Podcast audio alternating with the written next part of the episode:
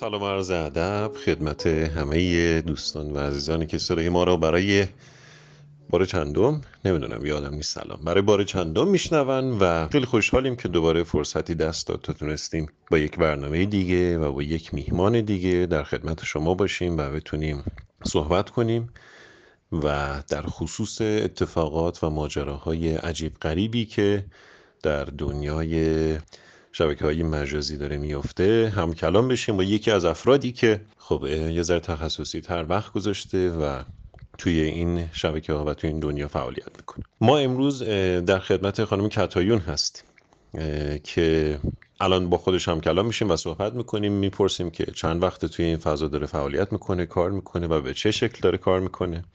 من سلام و عرض ادب میگم خوش آمد میگم به کتایون و خیلی خوشحالیم که در خدمت تو هستیم. سلام کتایون سلام خدمت شما. برنامه همیشه خوبتون. مایه مسرت برای منه که تونستم توی یک بخشی از این برنامه باشم و بتونم با شما هم کلام بشم و با همدیگه گپی داشته باشیم. من کتایونم از سال 2013 یعنی ژانویهش از میشه دی ماه 91 جون شدم توی اینستاگرام. خیلی فضای باحالیه دوستش دارم و خب با باگای خودش. سلام کتایون جان. منم بهت خوش آمد میگم و مرسی که دعوت ما را قبول کردی. خیلی خوشحالیم که تو این قسمت میزبان تو هستیم. خیلی یهویی دیگه کامل خودتم یک پیش درآمد کوتاهی رو رفتی و من ازت ممنونم. کتایون نژاد اصل از سال 91 پیوسته به اینستاگرام و داره فعالیت می‌کنه. در ادامه به خیلی از اون ماجراهایی که در این چند سال گذشته خواهیم پرداخت ولی ما توی برنامه دوممون به یک سری تعاریف و مفاهیم اشاره کردیم که گفتیم که افرادی که توی شبکه فعالیت می‌کنند چه القابی در اصل انتخاب می‌کنن حالا ما اینفلوئنسر داریم بلاگر داریم viner داریم و و خیلی بحثایی از این دست. تو به عنوان کسی که الان تقریبا 8 9 ساله که داری تو این فضا کار می‌کنی و طبق این دستبندی هایی که وجود داره خودت رو جزو کدومی که از این دستبندی ها می‌دونی؟ و یک تعریف کلی نسبت به عمده فعالیتت و کارهایی که تا الان کردی ممنون میشم که برامون داشته باشی و اینکه چه کار می‌کنی کلا. خب رسیدیم به بخشی که همیشه سر تعریفاش داستان دارم و شاید بگم که هم قبول دارم هم قبول ندارم. من شاید بتونم بگم که یک personal blog ی که بیشتر میل به بلاگ کردن در مورد تاریخ داره. خودم اینفلوئنسر نمی‌دونم. ولی از طرفی هم نمی‌تونم بگم که حرفایی که می‌زنم تأثیری اصلا نداره. دوست دارم که تاثیر داشته باشه شاید در خوشبینانه ترین حالت. خب من از اول پیجم public نبود. خیلی بیشتر تو محیط خصوصی تری عکس میذاشتم و خب طبعا هم چارچوب مشخصی نداشت. ولی بیشتر سمت personal blog رفتم و خب با توجه به رشتم با توجه به field کاریم رفتم سراغ در مورد تاریخ گفتن شاید و اینکه دوست داشتم که بیشتر اونجوری تاریخ رو نشون بدم که همه آدما از اون منظر نگاهش نمی‌کنن یا حداقل معلما و اساتید اونجوری نشونش نمیدن. به خاطر همینه که شاید بگم چند سالی هست به صورت دقیق از سال 95 اگه بخوام بگم 2016 که پیج من یه ذره جهت پیدا کرده بیشتر تاریخی صحبت می‌کنه. اما خب وفادار موندم به اون personal blog. در مورد خودم هم دوست دارم و علاقه دارم که چیزایی که فکر می‌کنم جالب باشه رو توی این محیط به اشتراک بذارم. تو توضیحی که دادی کاملا توضیح کلی بود همون چیزی که من ازت خواستم. یه نکته که واسه من سواله اینه که تو از 91 تا 95 که بازه می‌شد که خودت اشاره کردی شروع کردی به صورت تخصصی در مورد بحث تاریخ تولید محتوا کردن چی گذشت بهت و توی صفحت چه اتفاقاتی افتاد؟ یا یه ذره درستتر دقیقتر بپرسم از چه زمانی دقیقا؟ ببین تو ابتدا به ساکن وقتی شروع کردی خب یک آدم معمولی بودی مثل همه آدم هایی که تو اینستاگرام شروع فعالیت می‌کنن. از چه تاریخی اون فعالیتت نسبت در قالب یک آدم معمولی تبدیل شد به یک کسی که حالا به زعم گفته خودت پرسونال بلاگر شدی؟ شرکت تخصصی در مورد یک موضوع خاصی صحبت کردن. آیا از ابتدا به همون شکل بودی یا اینکه نه یک محتوای دیگه هم داشتی و کم کم به اون سمت رفتی؟ من ابتدا به ساکن خیلی دلی بود. شاید بگم که مطابق با ترند های اینستاگرام پیش می‌رفتم. فلت لی عکس بگیری توی اینستا میتا شرکت بکنی دوست داشته باشی معاشرت بکنی. و من توی بازه چند سال اول یعنی 91 تا 90 اواخر 94 اگر اشتباه نکنم میزان زیادی از دوستهای مجازی رو تجربه کردم و خیلی برام لذت بخش بود. آدمایی که یه ویترینی به اسم اینستاگرام داشتن آدمهایی که عکاسی می‌کردن آدمهایی که از ترندهای روز دنیای مجازی با خبر بودن و باعث می‌شد که خب عکس های منم به تب همون طوری شکل بگیره. و خب حالت ها و احوالاتم رو بیشتر شرح بده. یعنی من خیلی وفادار بودم به این لفظ که shared moments. به خاطر همین خیلی ضرورتی حس نمی کردم ولی برام جالب بود که کسایی که اون موقع هم اکثرا بلاگرها کتگوری بندی نشده بودن و غالبا آدمای عکاس بودن. و برام جالب بود و خیلی دوست داشتم که اه خب منم دوست دارم. دوست دارم که عکاس بشم. نه محتوای تاریخی تو ذهن من نبود اگر بخوام کاملا صادقانه باهاتون صحبت بکنم. ولی خب به خاطر و به واسطه همین instameet ها tag شدن ها حالا اون موقع که استوری نبود به خاطر این موضوع های مختلف که تو پیج های مختلف دیده می شدیم من گفتم که خب پیجم public می کنم و پیجم رو حالا با تمام سختی هاش که خب اوایلش بود خیلی کسی میل به public کردن پیجش نداشت. پیجم public کردم و خب هی فالوور گرفتم هی فالوور گرفتم هی توی این معاشرت ها شرکت می کردم معاشرت هایی که خب برای من دانشجو خیلی لذت بخش بود برای من 23 4 ساله خیلی لذت بخش بود و کم کم راهم رو پیدا کردم. یعنی اگر بخوام بگم اول من صرفا در مورد تاریخ می گفتم نه یک آدم در لحظه زندگی کردم و در لحظه انتشار دادن عکس ها بودم. اما خب با توجه به اینکه رفتم سراغ علاقم ارشد شهر دیگه قبول شدم. رشته مورد علاقم قبول شدم. دوست داشتم که به این اطلاعات جهت بدم. صرفا انتشار لحظات نباشه. ببین در مورد این نکته که تو گفتی چیز جالبی بود. خب یه سری از اینا رو اصلا بلد نیستم خودم شخصا. خیلی خوبه که بدونیم همه آشنا بشیم مثلا اینستامیت رو مثلا نمی‌دونم یعنی چی. تو به واسطه معاشرتی که با یه سری از آدم ها داشتی و جذابیتی که اون لحظات اون اتفاقها اون آدمها و اون تصاویر داشت تصمیم گرفته که پیجت رو public بکنی و هنوز به صورت تخصصی به قول خودت شروع به کار نکرده بودی. حالا عکس میذاشتی یا محتوایی که تو چه چیزایی اونجا توی اون بازه و توی اون برهه تولید می‌کردی و چی شد که یهو فالوورات همینجوری هی رفت بالا؟ آیا زندگی خصوصی خودت رو بی پرده نشون دادی؟ توی صفحت یا اینکه چه کاری کردی که اونجوری شد؟ و آیا راضی بودی آیا از اون اتفاقی که بودش؟ به قول خود خود تو اون سن یه چیز جذابی بودش طبیعتا. برای هممون اینجوری بوده. این واژه اینستامیت اون زمان یه حالتی داشت که اگر اشتباه نکنم یه سریا رو که خود اینستاگرام ترتیب می‌داد که همدیگه رو برین ببینین معاشرت بکنین با همدیگه. یه جوری احساس می‌کنم ترویج فرهنگ دوست پیدا کردن از فضای مجازی رو داشت تلطیف می‌کرد. چون همیشه یادمه که تا قبل از اینستاگرام و حتی زمان فیسبوک هم به این روال بود. همه آدما نسبت به دوستی مجازی بدبین بودن. حالا یا دو تا دوست همجنس یا جنس مخالف و یه relationship ی بینشون. و فکر می‌کنم که اینستاگرام دوست داشت این حالت تلطیف بشه و خودش به عنوان حالا من که البته اصلا تخصصم نیست. مارکتینگ و تبلیغات ولی فکر می‌کنم می‌خواست که این موضوع رو با خودش جا بندازه. و خب یک سری دیدارهای بزرگی ترتیب داده می‌شد از آدمهایی که دوست داشتن و بیان با همدیگه معاشرت بکنن. حالا این معاشرت به چه صورت بود؟ توی فضای اینستاگرام قشنگ یاد اون موقع افتادم برام جالبه. اون موقع یه ویترین می‌دیدی یه سری عکس می‌دیدی یه سری زیبایی هایی رو می‌دیدی که طرف با انتخاب خودش دوست داشت به تو نشون بده. به عنوان مثال کافه رفتن. خیلی بیشتر از الان بود انتشار دادنش توی اینستاگرام. بعد غذا خوردن عکس گرفتن من و فلانی یهویی ها حتی که حالا الان خیلی میخندیم بهشون. ولی واقعا اینا خیلی جذاب بود. یعنی انقدر ندیده بودیم که کسی توی دنیای مجازی حتی از زندگیش بگه؟ خب زندگی ما یه جوری بود که توی دنیای واقعی داشت رقم می‌خورد و حالا یه اپلیکیشنی اومده بود که میگفتش که آقا هر اتفاقی داره میفته رو نشون بده. نه لزوما بخوام بگم که خصوصی ترین اتفاقاتت.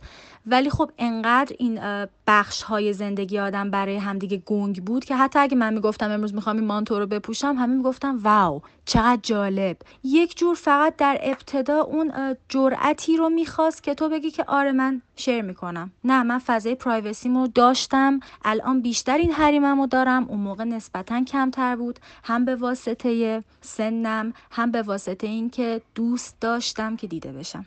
یعنی اینکه یهو تصمیم گرفتم این بود که دوست داشتم یه سری از اتفاقاتم رو نشون بدم. آقا من تو دانشگاه امروز استادم این کارو کرد. آقا من الان دارم برمیگردم خونه دارم از گشنگی میمیرم اینو خوردم. برای خودم جالب بود و فکر می‌کردم برای آدم های دیگه هم جالب باشه.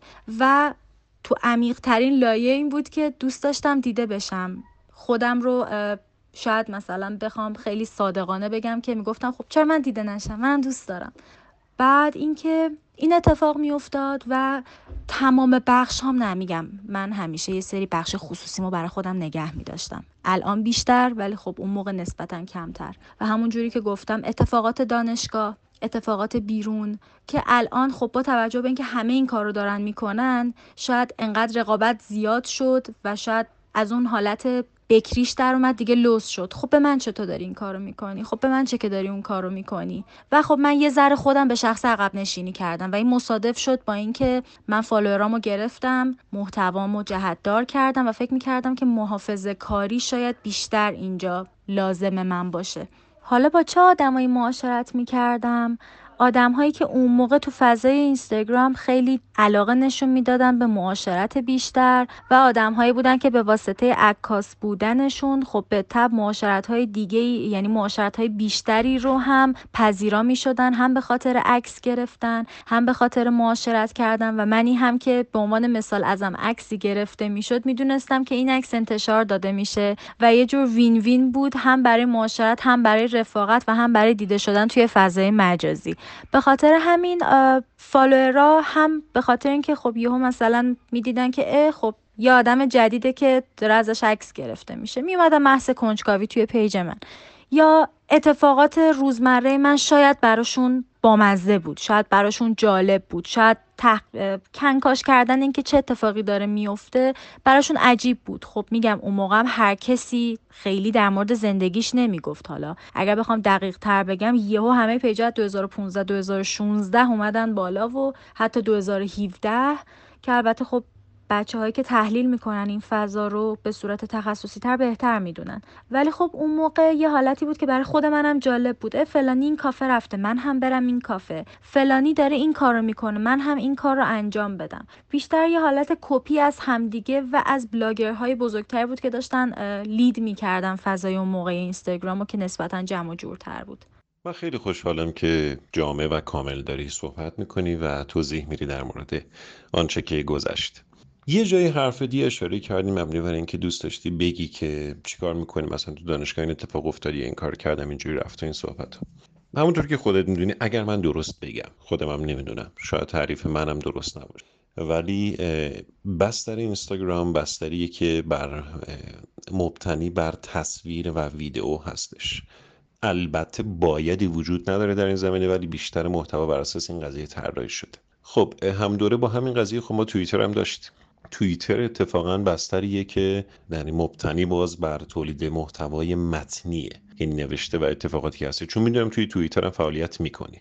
خب طبیعتا نوع فعالیت توی توییتر و اینستاگرام به طور ویژه توی ایران خیلی متفاوت و آدم هایی که معمولا توی هر دو فضا باشن این تفاوت رو کاملا احساس می‌کنن. تو یه چیز جذابی رو دیدی؟ یک سری اتفاقات جذابی بود. آدم های جدیدی رو باشون شروع کردی آشنا شدن و طبیعتا به نظر من برای هر آدمی می‌تونه اتفاق خیلی جالبی باشه که این احساس بهش دست بده که داره بهش توجه میشه. آدم های زیادی دارن اتفاقات روزمره زندگی اینو دنبال می‌کنن.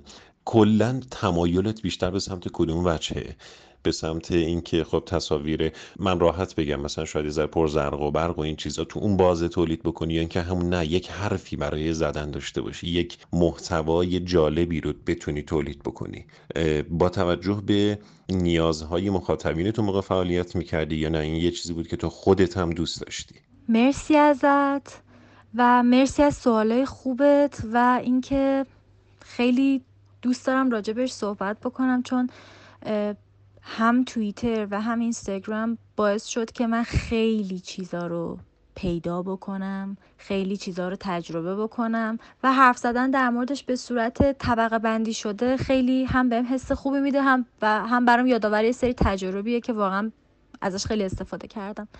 محمد من آدم هم وابسته به متنم هم وابسته به تصویر. یعنی اگر بخوام بین این دوتا یکی رو انتخاب بکنم نمی‌تونم بگم کدوم. شاید اگر خیلی بخوام واضح صحبت بکنم اینستاگرام برام مشروعیت بیشتری داره چون یه امنیت بسری بهم به میده. یعنی من می‌دونم که اگر نوشتم که امروز من غذا خوردم عکس غذایی هست که متن رو ثابت بکنه و متنی هست که عکس رو ثابت بکنه. و یا حداقل اینکه عکس انقدری می‌تونه گویا باشه که متن رو هم به همراه خودش داشته باشه. ولی توییتر حالتی داره که خیلی توش راحت ترم نقابی توش وجود نداره خیلی یا حتی نقاب کمتره. ولی همه چی وابسته به متنیه که تصویری یا ویدیویی برای اثباتش وجود نداره. یعنی همونقدر که تو می‌تونی راحت باشی اما همونقدر هم محیط پر از اشباهه. اگر بخوام یه لفظ خوبی براش پیدا بکنم. ولی خب توی اینستاگرام اینجوری بود که اگر من می که امروز تو دانشگاه با استاد دوام شد یا امروز خوابم میاد دقیقا همچین عکسی داشتم که درود بر روزهای مسخره خوابیدن توی سلف. من اینو می‌تونستم توی توییترم بذارم. ولی توی اینستاگرام گذاشتم. چرا؟ به خاطر اینکه عکس قیافه خوابالودی از من بود که داشتم قشن شهید می شدم و خیلی حس می کردم به متنم مشروعیت میده به خاطرم مشروعیت میده و در درجه دوم اینکه چهره من هست و اطلاعات من و یا محتوایی که من تولید می کردم تا قبل از اینکه بخواد جهت دار باشه و مخاطب محور باشه بیشتر کاملا دلی بود. یعنی کاملا چیزی بود که خودم خوشم میومد. اما خب با توجه به اینکه از یه میزان مشخصی بالاتر رفت اینگیجمنت از میزان مشخصی بالاتر رفت به این نتیجه رسیدم که نه من صرفا نمی‌تونم و دوست ندارم که همه چی باب میل خودم باشه. دوست دارم کسایی هم که حالا هر چند نفری که هستن و منو دنبال می‌کنن از اینکه دنبالم می‌کنن پشیمون نباشن. چیزی باشه که بتونم بهشون یاد بدم چون خودم دوست دارم یاد بگیرم. کتایون یه ذره برگردیم عقب. درباره میتینگ های اینستاگرامی گفتی که یه دورانی خیلی زیاد بود. خیلی از اینستاگرامرها توی این میتینگ ها بودن خب فضاش قطعا براشون جذاب بوده. همونجور که برای تو جذاب بود و توش حضور داشتی. یکم بیشتر از این فضای میتینگا میگی. چه اتفاقایی توش میافتاد؟ چه حرفایی می‌زدین؟ چی کار می‌کردین؟ اصلا برنامه مشخص داشت یا نه؟ یه هایی تصمیم می‌گرفتین. از این میتینگا بیشتر بر اون بگو. نسرین دقیقا. یعنی لفظ الان خیلی یهو یادم انداختی. آره اون موقع بیشتر می‌گفتیم اینستاگرامر. آره.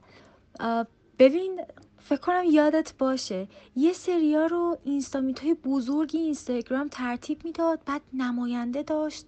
تو ایران هم مثلا یه چند نفری بودن که به عنوان غول های اینستاگرام میشناختیمشون و یعنی خیلی دوست داشتیم که اونا بهمون direct بدن یا بگن که تو هم پاشو بیا. یعنی خیلی برامون جالب بود. چرا؟ به خاطر اینکه می‌دیدیم عکسشون خیلی لایک می‌خوره. اینستاگرام لایک محوره. عکسشون رو اینستاگرام شیر می‌کنه. خب فکر می‌کردیم واو چه آدمی. و خب خیلی تحلیل اینستاگرام موقع اهمیتی نداشت. انقدر غرق درش بودیم که می‌گفتیم آخ جون معاشرت کنیم آخ جون اینجا بریم آخ جون اونجا بریم. خب من شاید بگم تو این دور همیای بزرگ به تعداد انگشتای دستم کمتر رفتم. ولی تا دلت بخواد همینجوری تکی قرار بذارم. ببینمت ببینمت ببینمت ببینمت. بحثا. بحثامون سر چیا بود؟ فلانجا رفتی فلان کارو کردی این عکس رو گذاشتی اون عکس رو گذاشتی. خب چی کارا می‌کنی؟ خب چه جوریه خب مثلا او افتخار دادی اومدی تو ده کایی. چی خوندی؟ تحصیلات چیه؟ ببین یه سری بحثای کاملا تیپیکال. اگه بخوام نزدیکترین حالت رو بهش بگم انگار هممون دانشجوی ترم یک دانشگاهیم. با هم دیگه داریم دوست میشیم. انگار وارد یه اجتماع جدید شدیم یه جامعه جدید شدیم. همونقدر ناشناخته همونقدر احتیاج به تحلیل داشت و همونقدر هم برای همدیگه جذاب بودیم. و همونقدر هم نمی‌دونستیم که او اینستاگرام هم می‌تونه نقاب باشه. او ما می‌تونیم یه سری صحنه‌مون رو کراپش بکنیم. نذاریم. به خاطر همین تو این سبک بود تو این شکل بود. پس دو دسته میتینگ داشتیم اون موقع برای اینستاگرام را که یکیش دعوتی بود و یکیش قرارایی بود که خودتون میذاشتین. این قرارایی که خودتون میذاشتین برنامه مشخصی داشت. اینم لیدر داشت یا نه؟ یهو مثلا تو پا می‌شدی به یه سری direct می‌دادی بیا بریم فلانجا ببین اینجوری بود که ما interaction با هم دیگه داشتیم. یا کامنت میذاشتیم یا لایک می‌زدیم. مشخصا از یه سری account بیشتر خوشمون میومد باشون بیشتر مراوده داشتیم. می‌رفتیم direct می‌دادیم که آقا کی ببینیمت؟ خانم کی ببینیمت؟ و اینجوری بود که یه سری قرارای خودمون ترتیب می‌دادیم و خودمون بیشتر معاشرت می‌کردیم. میزان معاشرت در من به شخصه خیلی زیاد شده بود. شاید بگم که کافه نشینی وحشتناک زیادی داشتم معاشرت های وحشتناک زیادی داشتم. هر دفعه بریم یه جا هر دفعه بشینیم صحبت بکنیم و این نکته باید اضافه بکنم که حتما با هم دیگه عکس بگیریم و عکس رو بذاریم یا اینکه عکس در خلال صحبت همون باشه که کپشنش چیزی خاص ما باشه که عکس رو unique بکنه. یعنی از اون حالت من و فلانی در بیاد و یه بحثی بینمون شکل بگیره که آره این بحث ها هم بین ما بوده و ما میزان صمیمیتمون داره با همدیگه بیشتر میشه. و اینکه تو قرارهای بعدی خب می‌شد سه نفر چهار نفر ای آره این دوست من این این مدلیه این اینجوری ایشونو می‌شناسین ای من page شما رو ندارم شما اینجوری اینجوری blah blah blah blah blah و این معاشرت ها هی گسترش پیدا می‌کرد. انقدر گسترش پیدا می‌کرد که قشنگ خاطرم دوستای من خیلی دایرهشون زیاد شد. یعنی یه دایره به شوهای چقدر من دوست و رفیق داشتم که اگر می‌خواستم با هر کدومشون به قرار بذارم برنامه بچینم خیلی طول می‌کشید. و خب آدم تا وقتی که دانشجو تا وقتی که خب دغدغش یه ذره کمتره و خب خیلی شناختی از این محیط نداره خیلی اوکیه. ولی به مرور که میگذشت خب طبعا باگ های این قبیل روابط هم در میومد به یه نکته خیلی جذابی اشاره کردی. باگ های این نوع روابط هم در میومد توی این قرارا کافه نشینی ها معاشرت ها چه چیزایی بود که بعد از گذشت یه زمانی آزاردهنده می‌شد؟ اصلا این باگا چی بود؟ یه ذره از این باگا برام بگو. چرا مثل عکساش نیست؟ چرا مثل چیزایی که می‌نویسه نیست؟ چه این مدلی می‌کنه؟ چی اینجوریه؟ چرا اصلا شبیه اون چیزی که تو اینستاگرام میگه نیست؟ همینطوری این سوالا رو ادامهشو بگیر. سوالات تو ذهنت بزرگتر می‌شد؟ بعد الان سوال بیشتر تو ذهنت به وجود می اومد. به یه شکافی می رسیدی بین اینکه خب این چه اینجوریه؟ چرا تو واقعیت انقدر خوش برخوردتر از توی فضای مجازیه؟ چرا تو فضای مجازی انقدر کیوتتر از واقعیته؟ و خب همین تناقضا باعث می شد که تو هم تو رفتارت باشون به تناقض برسی. و یا حتی برات اهمیت داشته باشه که منم اینجوریم. نکنه من اینجوری باشم. من اینجوری نباشم. و شروع می شد خیلی. یه صافی میذاشتم و اینکه تو هی علک می‌کردی. و خب می‌دیدی که شعاع این دایره هی داره کوچیکتر میشه کوچیکتر میشه و اوایل خب سرخوردگی می آورد خب فکر کن داشتن دوستان زیاد به هر کسی احساس آرامش و احساس خوبی میده. مخصوصا اگه آدم باشه که برونگرا باشی. حالا من اسم خودم خیلی برونگرا نمی‌ذارم ولی خیلی هم درونگرا نیستم. و خب می‌دیدم که از این این دوستا هی دارن آب میرن و همه آدما اونجوری که من فکر می‌کردم توی اینستاگرام نیستن. و یه سری رفتارهای رفتارهایی هست که توی محیط اینستاگرام نشون داده نمیشه یا حتی توی فضای مجازی نشون داده نمیشه. و خود این باعث می‌شد که خیلی با کله نرم تو معاشرت با آدما. خیلی آروم آروم مثل فضای واقعی بهش نزدیک شم. مضاف بر این که ما هممون فکر می‌کردیم اینستاگرام موقتیه. مثل تمام تفکراتی که از زمانی که پیسی ها و لپتاپ آمدن دنیای مجازیه آخر عاقبت نداره. ولی عملا برعکس این شد. دیدیم یک جهانی موازی با جهان ما در حال شکلگیریه. یعنی من علاوه بر اینکه شخصیت واقعی یک فردی رو می‌شناسم شخصیت مجازی یک فردم می‌شناسم. و چنان به زندگیمون گره خورد که فکر نمی کنم الان کسی مثل سال 91 فکر کنه که اینستاگرام هم رفتنیه.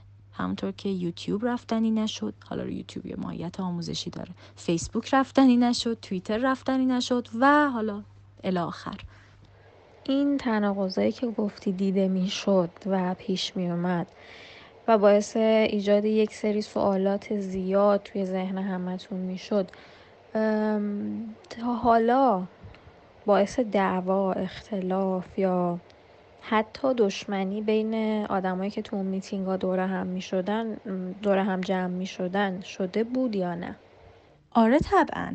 این اتفاق می افتاد بعضی وقتا و اینکه کم کم از اون حالت یک دستی در می اومد می‌رفتی جایی قرار میذاشتی می‌دیدی فلانی نیست اون یکی نیست. به مشکل با هم دیگه خوردن.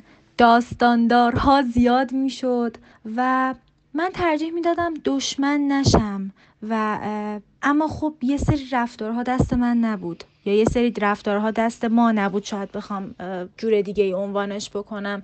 و توی موقعیتی قرار می گرفتی که می‌دیدی اوپس اون چیزی که نباید اتفاق می افتاد اتفاق افتاد.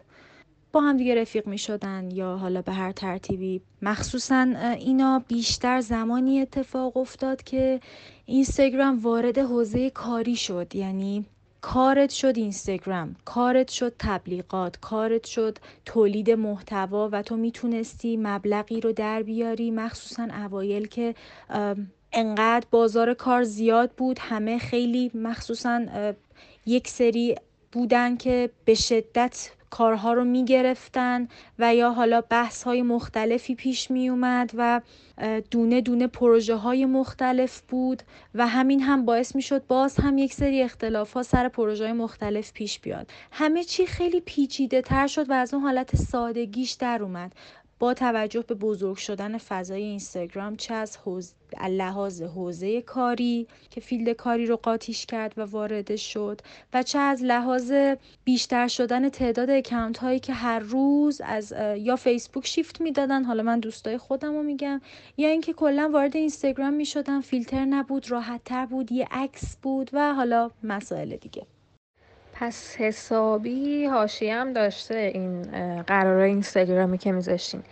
یه ذره بیشتر از حاشیه هاش میگی چون برای من خیلی جذابه که بدونم علاقه شخصیمه. من قبلا چندین سال پیش شاید چهار پنج سال پیش چند تا از این قرارای اینستاگرامی رو به واسطه سفارش کاری که داشتم اومدم. چون ما با یه سری قرار بود همکاری کنیم برای یک جایی. ولی هیچ وقت نفهمیدم اون پشت چه اتفاقایی میفته چه هواشی ممکنه داشته باشه. چون بالاخره هر جمعی وقتی دور هم جمع میشن نظرات مختلف علایق مختلف دارن که خیلیاش با هم متضاده و به مرور زمان اگر نشه مدیریتش کرد طبیعیه. یک سری هواشی و اختلاف پیش میاد. یه ذره از اون هواشی بیشتر می‌تونی برای بگی؟ هواشی چیز طبیعیه. یعنی هممون می‌دونیم که پیش میاد تو هر جمعی تو هر به قول حالا خودمون همیشه میگیم تو هر اکیپی داستانی توش به وجود میاد. و خب کاملا طبیعیه. حرف خوبی که زدیم بود که آدما نظراتشون با هم دیگه فرق می‌کنه و وقتی نتونن مدیریتش کنن وای وای وای وای وای وای وای وای. اصلا یه سری اتفاقات عجیب غریبی پیش میاد. همدیگه رو می‌بینیم قربون صدقه همدیگه میریم. اما می‌بینیم که توی پروژه های مختلف کنار هم نیستیم یا حداقل یه پروژه کنار همیم.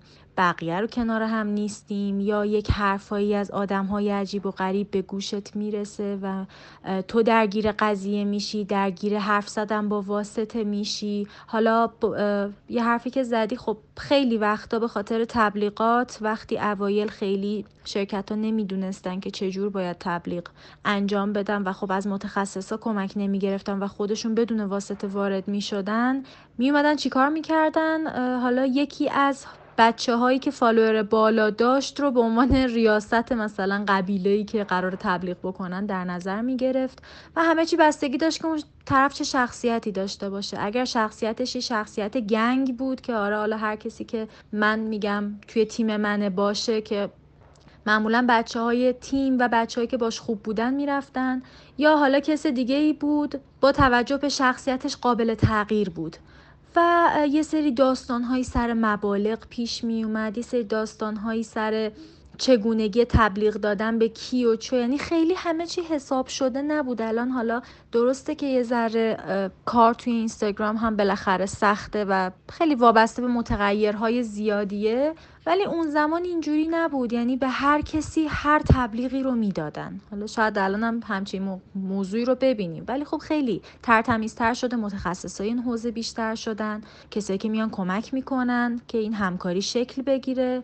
و خب به طب درگیری ها همونطور که گفتم از زمانی شروع شد که حرف چیزی به اسم پول به وسط اومد. وگرنه قبل از اون تا جایی که خاطرم قابل حل بود. یعنی یا حالا همدیگر می‌دیدن صحبت می‌کردن یا حالا توی محیط های قرار می گرفتن که وقتی بچه ها دور هم جمع بودن اینها هم همدیگر رو می‌دیدن و خیلی کشدار نمی‌شد. اما وقتی یه بحثی به اسم پول به میون اومد خیلی همه چی عوض شد و خیلی سیستم های رفتاری عوض شد خیلی سبک اعتماد به نفس ها عوض شد سبک محتواها عوض شد و می‌تونم بگم اینستاگرام وارد دنیای جدیدی شد که اسم کار مهر شد روش. یک بحثی در مورد نقاب بود نقاب آدم ها که گفتی این چرا اینجوریه اون چرا اونجوریه چرا تو فضای مجازی اینجوریه چرا تو فضای واقعی یه جور دیگه است.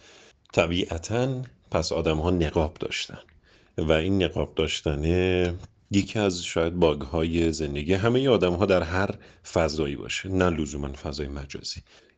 تو چقدر به این رسیدی که بین آدم هایی که توی فضای مجازی فعالیت می‌کنن و زندگی واقعیشون نقاب وجود داره؟ و آیا این درصد خیلی زیادی بود یا اینکه نه یک تعدادی آدم ها بودن که این اتفاق در برشون میافتاد.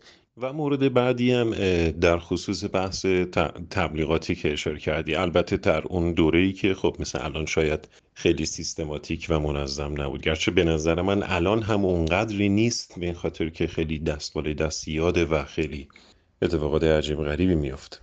در خصوص بحث قیمت های تبلیغات رو چه حسابی روی چه منطقی قیمت های ارائه می شد آیا اون کسی که میوا تبلیغ رو ارائه می‌داد از تصمیم می‌گرفت که چه قیمتی باشه یا اینکه نه؟ توی همون گدرینگ هایی که دور هم داشتید تصمیم می‌گرفتید که بچه ها مثلا این قیمت رو بگیم این کارو بکنیم یا همون آدمی که به عنوان هد مجموع انتخاب می‌شد تصمیم می‌گرفت رو چه حساب و منطقی قیمت ها ارائه می‌شد؟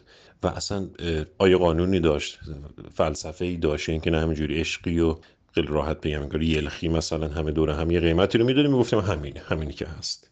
ببین بیشتر به این رسیدم که آدم ها نقاب دارن. یعنی انقدر این تعداد زیاد بود. میایم دو بخشش می‌کنیم. یکی نقاب دارند یکی نقاب خیلی قرص و محکمی دارند. تعداد آدمایی که نقاب دارند خیلی زیاده. یعنی شاید اصلا منو به این درک از واقعیت رسوند که همه ما تو زندگیمون نقاب داریم.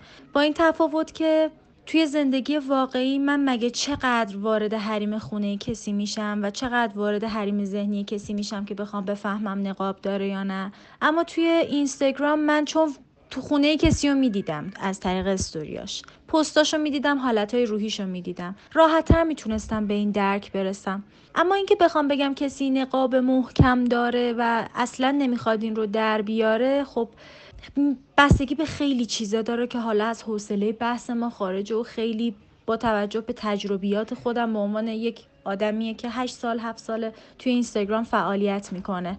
اما نکته بعدی که ازم سوال کردی همیشه جز نقدای من بود که ما چرا مثل سنف برخورد نمی کنیم چرا ما به عنوان یک تشکل با این قضیه برخورد نمی کنیم خیلی فاکتورها موثر بود. فالوورم بالاست. انقدر. این مبلغ رو پرداخت می‌کنی پرداخت کن پرداخت نمی‌کنی نفر بعدی. کس دیگه می‌گفت اصلا من قیمت اینو نصف میدم قیمت اینو یک سوم میدم. یعنی انقدر اینجا آشفته بود. حالا من کاملا حرف تو قبول دارم. نمیگم که خیلی منظمه ولی وقتی مقایسه می‌کنی با سال 96 97 همه جا event همه جا تبلیغات خب یه ذره منظمتر شد. اما هنوزم فاکتور مهم تعداد follower ه. ما یه حالت رهبر مانند نداشتیم. حتی اکیپی هم دور هم دیگه تشریک مساعی نمی کردیم یعنی اینجوری بود که تب من خودم به شخص ترجیح می‌دادم خودم یه مبلغی رو مشخص کنم و خودم تکی کار کنم. چرا؟ به خاطر اینکه می اومدم می‌دیدم که یک حجم مبلغی برای کسانی در نظر گرفته میشه و خب متاسفانه یا خوشبختانه وقتی قراره که من کارون تبلیغ رو انجام بدم باید این کار رو بدون هزینه براشون انجام می‌دادم. چون به عنوان مثال می‌گفتن ما پول نداریم. که خب اینا برای من خیلی علامت سوال بود. یعنی یک سری حربه هایی یک سری بهانه هایی رو دیدم که ترجیح می‌دادم خودم و به صورت شخصی کار کنم. یعنی من فقط با یک نفر کار می‌کردم که همیشه قیمت ها رو با هم دیگه فیکس می‌کردیم. من بهش اعتماد داشتم اون به من اعتماد داشت و می‌دونستیم که آره من چه محتوایی تحویلش میدم و اگر اون قیمت پیشنهادی که به من میگه قیمتیه که آره در هر صورت با کارفرما یا کسی که می‌خوایم باش همکاری بکنیم هماهنگ کرده. وگرنه خیلی دوست داشتم این اتفاق بیفته. خیلی دوست داشتم که کسایی که هم سبک منن رو پیدا بکنم و با همدیگه کاری رو انجام بدیم. ولی خب متاسفانه و خوشبختانه فضا همچین فضایی نیست.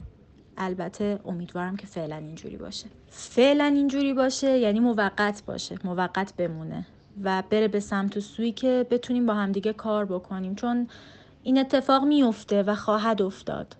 اما اینکه چطور می‌خوایم با همدیگه کنار بیایم و چطور می‌تونیم این چارچوب رو شکل بدیم و یا شکل بدهند خودش محتاج زمانه و اینکه چه اتفاقات هیجان انگیزی می‌خواد این وسط بیفته که بچه رو به هم دیگه نزدیک بکنه. ببین پس با توضیحی که تو دادی دوزاری من اینجوری افتاد که همون خیلی قانون مشخصی و خیلی قیمت و تعریف مشخصی بابت این قضیه وجود نداشت. با آدم ها صرفا بر اساس تعداد فالوورشون قیمت می‌دادن. الان هم فکر کنم همینجوری باشه. من چند وقت پیش بود شاید دو سه ماه پیش بود که آشنا شدم با این قضیه قیمت ها دورا دور می‌دونستم حدودا به چه شکله ولی خب به صورت خیلی تخصصی یه ذره میگم بعد از اون ماجرا بهش پرداختم. طبیعتا اینستاگرام تبدیل شده به یک فضایی که باش خیلی دارن business می‌کنن. حالا یه سری از این آدم ها محصولی رو دارن که ارائه میدن یک سری از این آدم ها نه. بر اساس حالت تعداد follower شون و نحوه فعالیتشون که follower زیادی جذب کردن دارن درآمدزایی می‌کنن از طریق تبلیغاتی که صورت می‌گیره. من متوجه شدم که هیچ قانونی وجود نداره. ولی آیا در همون دوره بحث ما اون دوره است؟ و البته خب تعمیمش بدیم به دوره الان هم همینطور البته. قیمت هایی که وجود داشت واقعا به نظر تو منصفانه و منطقی بود یا اینکه نه؟ هر کی هر چی دوست داشت یه عددی میپروند و بر اساس همین قضیه پیش می‌رفتن جلو.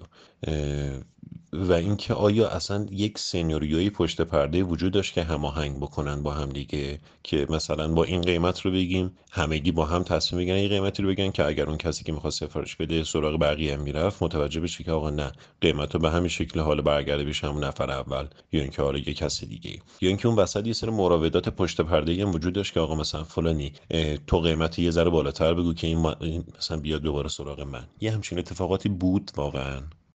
ببین اولا که قیمت پروندن بخوام بگم نه نمیشه گفت پروندن. به خاطر اینکه تعداد کسایی که میپروندن انقدری نبود که بخوام بگم کلشون داشتن این کار رو انجام می‌دادن. با توجه به تجهیزات با توجه به محتوای تولیدی با توجه به سناریویی که براش چیده می‌شد و با توجه به مبلغ پیشنهادی یعنی اینجوری بود که اگه مثلا طرف می‌گفت ان مقدار بعضا اندازه n مقدار تولید محتوا براش می‌شد. ولی اگه طرف می‌گفت n به علاوه یک مقدار n به علاوه یک مقدار براش تولید محتوا می‌شد. و در مورد این روابطی که بود اینکه بخوام بگم همه با همدیگه یک تیم تشکیل می‌دادن و با همدیگه همکاری می‌کردن نه. اینجوری نبود. کاملا منافع دخیل بود درش. یعنی اگر منافع همسو بود همه با همدیگه یه تیم اونم تیم به چه صورتی؟ همه ما با همدیگه این پروژه رو مثلا من می‌گیرم به شماها میدم. نه اینکه شماها صحبت کنین با من باشه یا همه یه تیم باشیم. من اینو بگیرم فلانی به تو میدم تو میدم تو میدم تو میدم. یا مثلا بخوام بگم اگه این این مقدار باشه این مقدار فلانی فلانی فلانی اینجوریه. نه اینکه با هم دیگه جمع بشیم هممون مبالغمون رو بزنیم رو هم دیگه به طرف پیشنهاد بدیم. بیشتر اگر بیشتر کارفرما وقتی پیشنهاد می‌داد بین کسایی که تبلیغ رو می‌کردن تقسیم می‌شد. نه اینکه کسایی که می‌خوان تبلیغ کنن عدد و رقم پیشنهادی بدن. اون به صورت تکی کاملا شکل می‌گرفت و میگم بیشتر منفعتی بود که کی چه جوریه کی چه سبکیه و چه مدلیه اینجوری بود که کی سری از بچه ها رو کنار هم قرار می‌داد. با یه سری ها من خب تو این بازه اینجوری بود که وارد فضایی قرار می‌گرفتم. به واسطه حالا یه سری از دوستانی که بهشون اعتماد داشتم و خب به مرور وقتی کاملا الفبای روابط دستت میاد خب یه سری خیلی خوب باش کنار اومدن. ولی من به این صورت بود که ترجیحاً خودم یه ذره فاصلم و سعی کردم که حالا تا اونجایی که در توانم بود حفظ کردم. نمی‌تونستم قطع کنم بالاخره یک فضای کاریه و یک فضای حرفه‌ای. آدم نمی‌تونه بگه من نشستم توی قار. ولی خب سعی کردم تا جایی که ممکنه چارچوب خودم رو محکمتر و قرصتر داشته باشم که حداقل میزان ضربه رو داشته باشم. چون برای شخصیت من ضربه بود و نمی‌تونستم حالت چکش خاری پیدا بکنم. خب یه ذره برگردیم سمت همون فضای پشت پرده که ازش صحبت کردیم. توی اون فضایی که بود که گفتی که حالا یه سریا با هم نمی ساختن این سریا می ساختن که اونم طبیعت یه ماجراییه. تا حالا پیش اومده بود که یه ادهی یهو تصمیم بگیرن یک نفری رو که باهاش حال نمی‌کنن از این جمع بیرون کنن و خب نه تنها دیگه تو جمعشون نپذیرن که بیان یکم دشمنی کنن براش. نمی‌دونم حالا مثلا دشمنی رو اینجوری تعریف کنیم که دیگه توی اون بازی های تبلیغات راهش ندن. یا بد بگن براش. یه جوری بیان حذفش کنن از اون چرخه. آره امکان پذیر بود. امکان پذیر بود که یعنی می‌شد مستاقهاش رو پیدا کرد. چیزی نبود که بخوام فکر زیادی بکنم. آره وقتی خب طبعا یه تیمی شکل می‌گیره یه روابطی بر پایه یک سری مسائلی تو کار شکل می‌گیره که آدما دوستان با هم دیگه کار کنن. این انتظارم می‌رفت که آره یه سری آدما به صورت کم کم حذف می‌شدن یا به قول حالا خیلی آمیانش رو بخوایم بگیم راش نمی‌دادن تو بازی و تبلیغ نمی گرفت به تب نمی‌تونست کار بکنه. پروژه از دستش می‌رفت. یعنی مثلا پروژه رو گرفته بود بعد یهو کسی با یک قیمت به قول چیز بازار رو انگار میشکوند. یه قیمت خیلی کمتر از اون پیشنهاد می‌داد پروژه رو ازش می‌گرفت. خیلی همچین مسائل زیاد بود و انقدر زیاد بود که یاد گرفته بودیم با تمام این خطرات کار رو ادامه بدیم. و خب خود شرکت هایی هم که همکاری می‌کردن هم انگار راهش رو یاد گرفته بودن.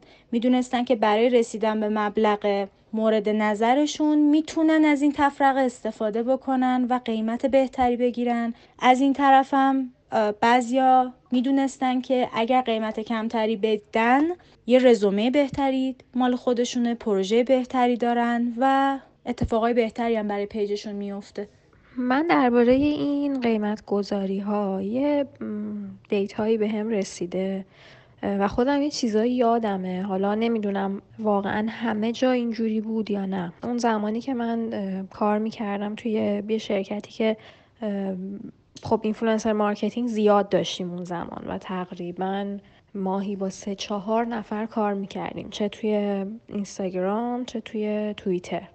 اون زمان من می‌دونستم که قضیه مال چهار پنج سال پیشه. می‌دونستم که یک سری جلسات گذاشته میشه و قیمت ها هماهنگ میشه. یعنی کف قیمت تعیین میشه بر اساس قشنگ فالوورایی که داشتن دسته بندی می‌کردن خودشون رو و سبک کاری که داشتن. حتی این تیم و اون تیم می‌کردن.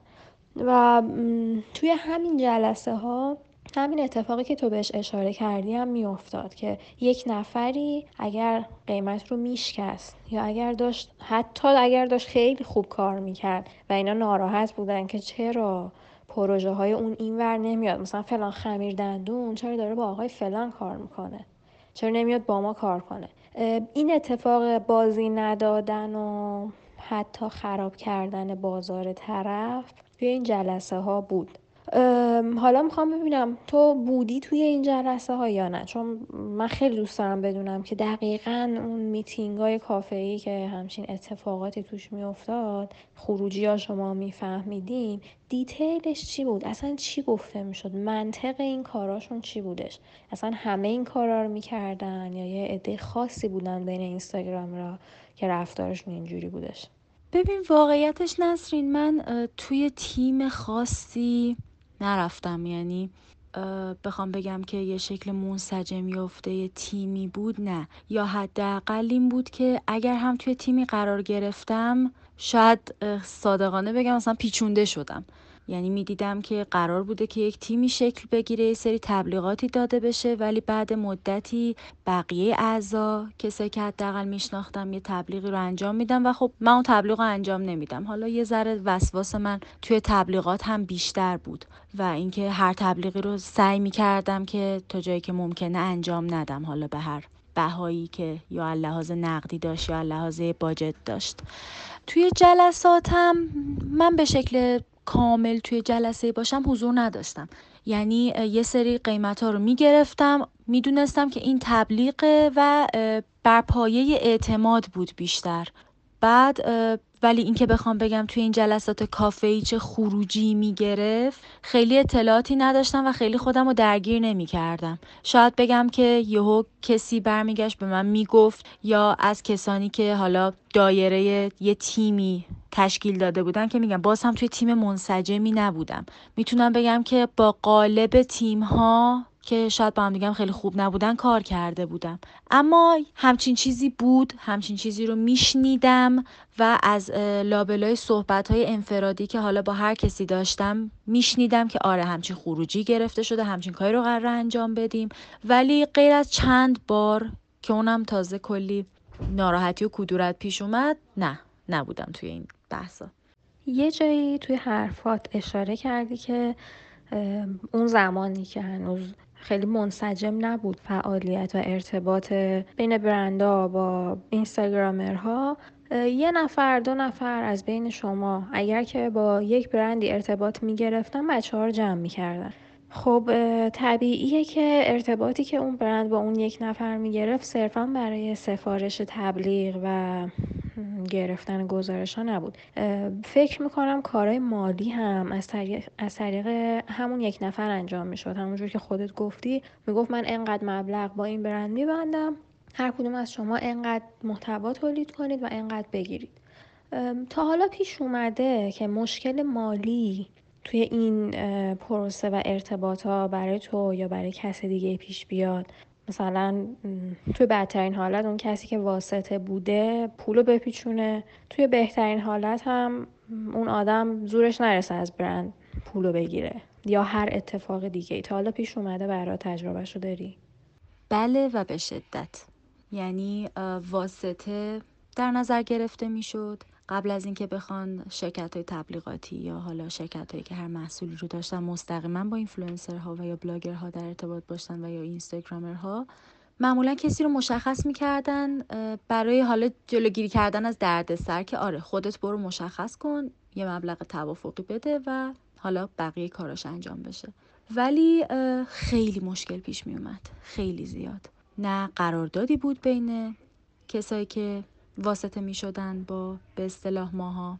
همه بر پایه اعتماد و حالا مرام جلو می رفتیم که آره خب وقتی من اینجوری بهش میگم طبعا این مبلغ رو می‌دونه یه جا یادداشت می‌کنه ولی واقعا افتضاح به بار می اومد یعنی برای من به شخص بارها شده بود که چه مبالغ سبک چه مبالغ سنگین ریجکت بشم توسط کسی که بعد به من پولو می‌داده. بلوکه بشم مبلغ کمتر بشه مبلغ بیشتر بشه من پول ندارم. و هزار تا بهونه ای که غالبا این بهونه ها رو من متاسفانه خوشبختانه از قشرهای متفاوتی شنیده بودم که حالا به هر ترتیبی باشون کار می‌کردم و شناختم نسبت بهشون. شناخت از بود مالی نبود چون یه حالتی هست که تو شناخت مجازی داری یا شناخت واقعی داری و یا شناخت مالی داری. یعنی وقتی بحث پول پیش میاد نمی‌دونی طرف چجوری قرار باید کار بکنه. و خب اینستاگرام چون یه بستر جدید بود ناچار بودیم که آزمون خطاهامون رو داشته باشیم. اما به شدت این اتفاق میافتاد و باعث شد که من و خیلی های دیگه فاصله بگیرن از این دایره تیم ها و دایره قیمت گذاری های مشترک چند نفری یا چند ده نفری و به تب تبلیغاتمون کمتر بشه یا بیشتر بشه یا اینکه بخوایم اصلا انفرادی کار بکنیم. که من خودم ترجیح هم انفرادی کار کردم و وسواس بیشتر نشون دادن روی تبلیغ ها بود. خب پس تا اینجای صحبتمون چیزی که من برداشت کردم اینه که کنار این فضای جذاب پرهیجان که چیزای تازه توش تجربه کردین اون بخشایی از زندگی رو که فکر می‌کردین خیلی خصوصی دیدین می‌تونین عمومی کنید هیجان داشت براتون پر از رنگ و پر از شیر کردن لحظه های خوب بود. یه حاشیه خیلی جا افتاده زردی هم داشت که این اذیتتون می‌کرده. حالا شخصا تو رو چون من نمی‌دونم بقیه شاید دوست داشتن چون با همه که صحبت نکردیم.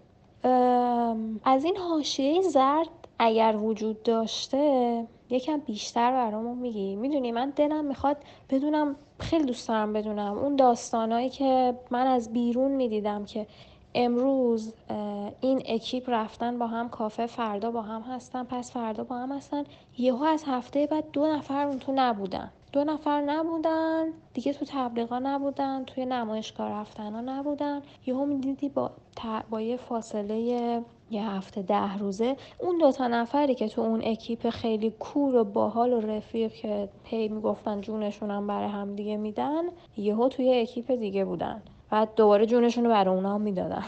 خیلی این برای من عجیب و جالب بود. می‌دونستم که یه داستانی پشتش هست ولی خود داستان رو نمی‌دونستم. برای همین اگر اون حاشیه زردی که من الان گفتم اینطور برداشت کردم که وجود داشته اگر واقعا وجود داشته یک کم بیشتر دربارش لطفا توضیح بده. بدونیم دقیقا چی پیش می اومده ببین برداشتای من می‌تونم بگم تقریبا یه حالت عمومی نداره. به خاطر حضور خودم و نظرات خودمه. و اوجش می‌دونی نسرین سال 96 من خیلی وارد event ها شدم. event های شلوغ و اینور اونور به واسطه حالا دوستی که داشتم و خودم هم دوست داشتم معاشرت کردن رو. وارد این event های پرهیاهو کافه گردی ها که حالا فکر می کنم تا قبل از کرونا هم ادامه داشته چون از استوری های بچه ها می دیدم حالا خیلی درگیرش نبودم به واسطه اینکه بایستی به یه سری کارهای خودم رسیدگی می کردم و نمی رسیدم ولی کافه ها می رفتیم ایونت ها هم دیگر رو می دیدیم سلام و علیک و چطوری و خب به تب معاشرت ها بیشتر می شد و تعمین پیدا می‌کرد به یه سری قرارهایی که با همدیگه میذاشتیم. ببینمت من ببینمت با همدیگه صحبت کنیم که غالبا هم غیر از تعداد معدودی از معاشرت ها بقیه معاشرت ها هلوهوش اینستاگرام میچرخید. یعنی بخوام بگم معاشرت های خیلی با کیفیت نه نبود. اون هم به واسطه این بود که وارد فضایی می شدیم به اسم کافه و دوست داشتیم که همدیگر رو تک کنیم دیده بشیم. خب اینم یه تریک اینستاگرامی بود که به واسطه تک کردن بیشتر دیده می شدیم فالوور می گرفتیم و اینها. اما آدم ها رو بیشتر میشناختیم و ممکن بود که یه سری مباحثی پیش بیاد که حالا بعضیاش خال زنکی بود بعضیاش کاری بود و بعضیاش هم خوشمون نمیومد. حالا من فلانی خیلی از معاشرت باش لذت نبردم. ترجیح میدم دیگه باش معاشرت نکنم. یا فلانی توی کار خوب نیست. من ترجیح میدم دیگه باش معاشرت نکنم. به خاطر همین خیلی شلوغ و, و حتی تو خاطر من خیلی پرزرق و برق و حیاهو به یادگار مونده. ولی همچین اتفاقایی میافتاد. یعنی می‌دیدیم که یه سریا با هم دیگه بحث و جنگ و جدل شده و کسی نیست. چرا نیست؟ لاب لاب لاب لاب لاب لاب لاب مباحث مربوط به خودش. اینکه کسی خیلی بیشتر هست اون هم به خاطر مباحث خودش. ولی این تعداد معاشرت های بالا توی یک زمان تقریبا می‌تونم بگم محدود. خب فضای مجازی یه جور معاشرت ها رو فشرده کرد. توی بازه کم معاشرت های به شدت زیاد. باعث شد که یا به همدیگه خیلی نزدیک بشن یا خیلی بحثای جدی و یا خیلی کشمکش های وحشتناکی به وجود بیاد و از همدیگه جدا بشن که به خاطر همین مسائلی بود که بهت گفتم که دستبندی می‌شد توی کاری. اجتماعی معاشرت های خود فضای اینستاگرامی که یعنی منظورم از معاشرت اینستاگرامی اینه که همون که توی کافه میشستیم و بیشتر استوری بود بیشتر ما چقدر خوبیم که حالا ترجیحاً ترجیح من و خیلی از آدم‌ها این بود که این استوری لاینه بر مبنای واقعیت باشه. یعنی من اگر از کسی تون باز واقعا خوشم میاد و فکر می‌کنم که معاشرت باش برام لذت بخش استوری بذارم. ولی لزوما هممونم اینجوری فکر نمی‌کردیم. خیلیا بودن صرفا میومدن و می‌گفتن که خب ما اگر از همدیگه استوری بذاریم یا از همدیگه پست بذاریم follower ای همدیگه تبادل میشه و می‌تونیم follower داشته باشیم و با page ای همدیگه آشناتر بشیم. خب کتای جان من ممنونم ازت بابت توضیحات خوبی که در خصوص بخش زیادی از اون gathering ایی که با هم داشتید در یک بازه از زمان دادی. یک سوالی که واسه خود من مطرحه می‌خوام از دید تو به این قضیه نگاه بکنم. اگر ما اسم این اتفاقات رو این فضاها رو بخوایم زرد بذاریم چیزی که امروز باب شده. شاید اون موقع نبود. من می‌خوام بدونم تعریف تو از فضای زرد و از محتوای زردی که توی اینستاگرام بحثش مطرح میشه چیه؟ و از دید تو به چه فضایی و چه محتوایی میشه گفت زرد؟ تویی که توی این فضاها فعالیت داشتی هستی و به عنوان یک کسی که خب بالاخره بخش نسبتا زیادی از فالوورها دارن تو رو دنبال می‌کنن و توی اینستاگرام فعالیت می‌کنی واسه من جالبه که نگاه تو رو در این خصوص داشته باشی. هاشی و بزرگنمایی اصل مهم محتوای زرده و ارتباطش با اینستاگرام خیلی تنگاتنگه. یعنی فضای اینستاگرامی به شدت می‌تونه حامل و حاوی محتوای زرد باشه. اون هم به این دلیل که وقتی ما از تک تک لحظاتمون تصاویری می‌ذاریم و یا استوری هایی رو شیر می‌کنیم باعث میشیم که کسانی که ما رو دنبال می‌کنن چه تو مقیاس کوچیک چه تو مقیاس بزرگتر علاقهشون به سرک کشیدن تو زندگی رو حفظ بکنن. و با توجه به اینکه اوضاع جوری هستش که راهی جز پناه بردن به دنیای مجازی نیست به شدت اینستاگرام رشد کرده و به شدت کاربراش بیشتر هم شدن.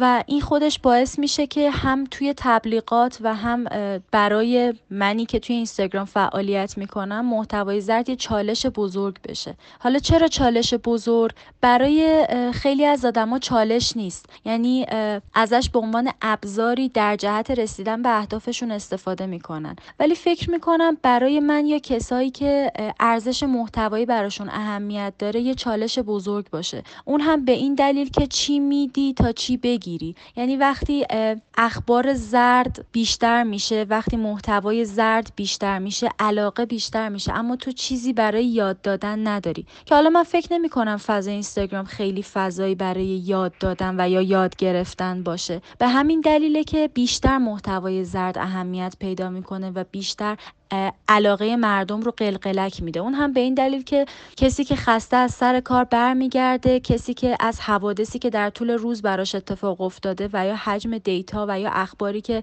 در روز می‌گیره زیاده پناه می‌بره به همچین محیطی برای اینکه بتونه سر خودش رو گرم بکنه. و این خودش باعث میشه که رقابت سر تولید محتوای زرد متفاوت شکل بگیره. چون همونجوری که می‌دونیم فضای اینستاگرام با فضای اولیش کاملا فاصله گرفته. چه از لحاظ تولید محتوا چه از لحاظ فضای کاری و چه از لحاظ کیفیت مخاطب. مخاطبا حجم زیادی هن، خیلی دارن بیشتر میشن و یه بازدید میدانی از page های مختلفی که هستن می‌بینیم که خب طبعا page ای زرد خیلی follower ای بیشتری دارن. وقتی سرگرم می‌کنن وقتی فکر آدم رو برای چند دقیقه ای از تمام اون اتفاقاتی که میفته معطوف می‌کنن به حاشیه‌ای که شاید خیلی اهمیتی نداشته باشه. به همین دلیل حتی به نظر من محتوای زرد هم اون ارزش اولیه خودش و یا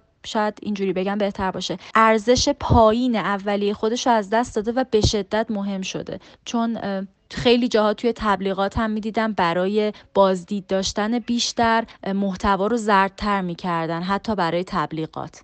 در ادامه حرف تو چیزی که من خودم برداشت می‌کنم اینی که با توجه به دقدقه و فشار و مشکلات خیلی زیادی که از هممون داریم باهاش روزمره دست و پنجه نرم می‌کنیم انگار دنبال یک راه فرار میگردیم. بابت اینکه یه لحظه ای بخند یه لحظه یه چیز خیلی راحت بگم انگار مسخره رو ببینیم و حتی مسخره بکنیم و ولی فکرمون از اون مشکلاتمون در از فاصله بگیره.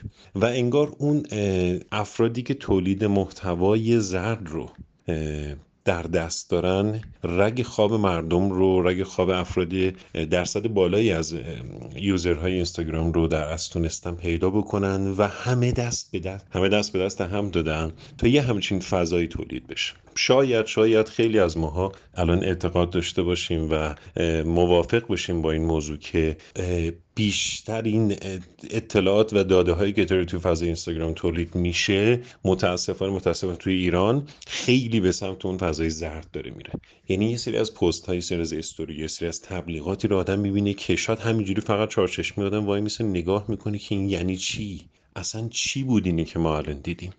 و با این قضیه کاملا موافقم من. چیزی که واسه من مطرحه اینه که آیا تو هم با این موضوع موافقی؟ تویی که به عنوان من دارم از دیدگاه یک آدمی که دور از این مجموعه این چیزها رو رصد می‌کنه میگم ولی تو به عنوان کسی که داخل این فضا هستی و خودت پیگیری می‌کنی ماجراها رو آیا تو هم همچین چیزی رو حس کردی؟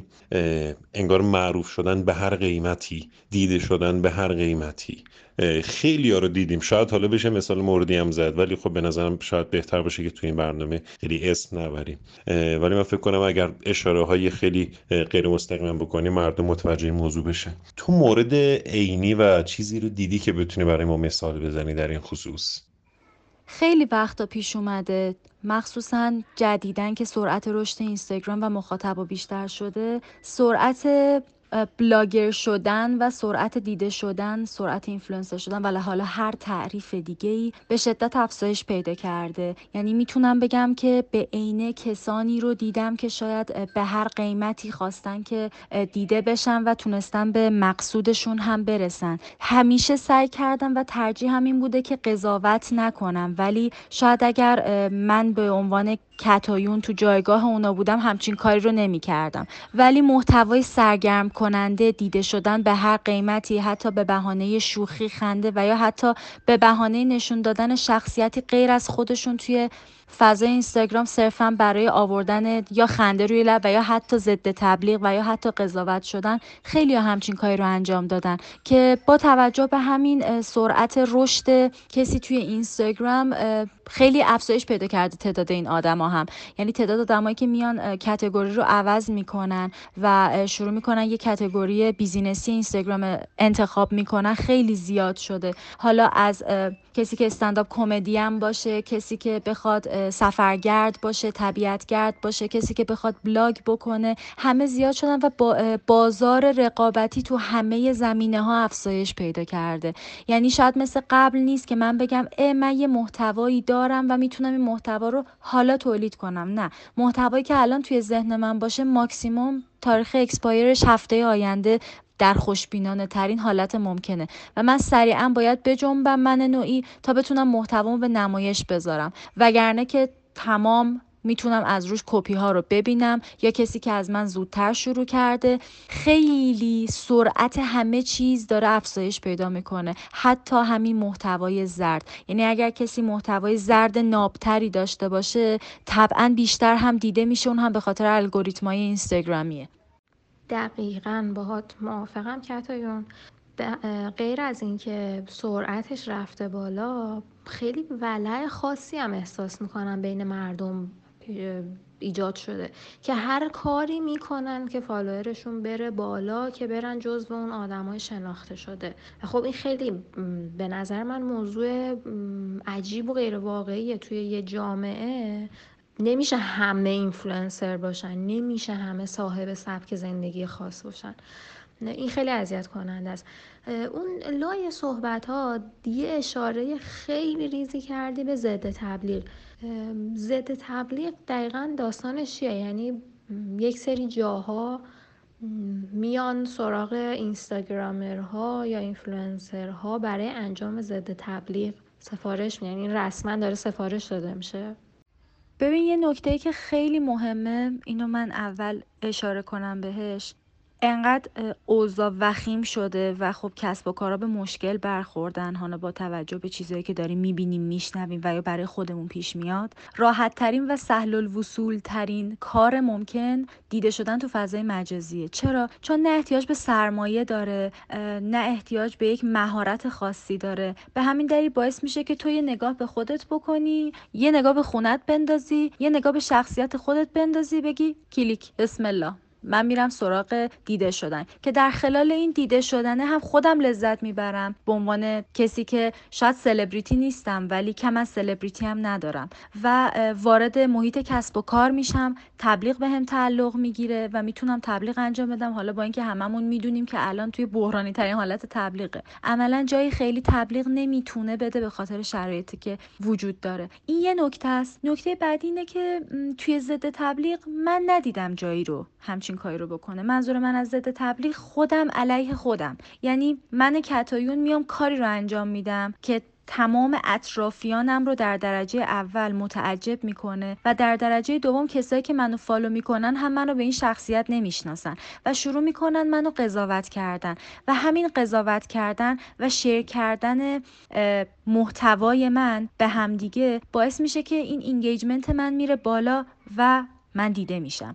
حالا 呃 اصلا اهمیتی نداره که اون محتوا چیه ولی هدف من دیده شدن است. خودم اومدم علیه خودم کاری رو کردم که کسی من اصلا با اون وجه نمی‌شناسه کسی منو با اون شخصیت نمی‌شناسه. شاید من اصلا اون آدم نیستم. اما برای اینکه قضاوت بشم و خب این قضاوت کردن خیلی میزان شیر کردن و بازدید پیج رو می‌بره بالا و من خیلی پیجم میاد بالاتر. حالا می‌تونه مستاقهای زیادی داشته باشه که فکر می‌کنم با تعاریفی که الان به صورت کلی ارائه دادم یه سری مستاقهایی توی ذهنمون روشن بشه.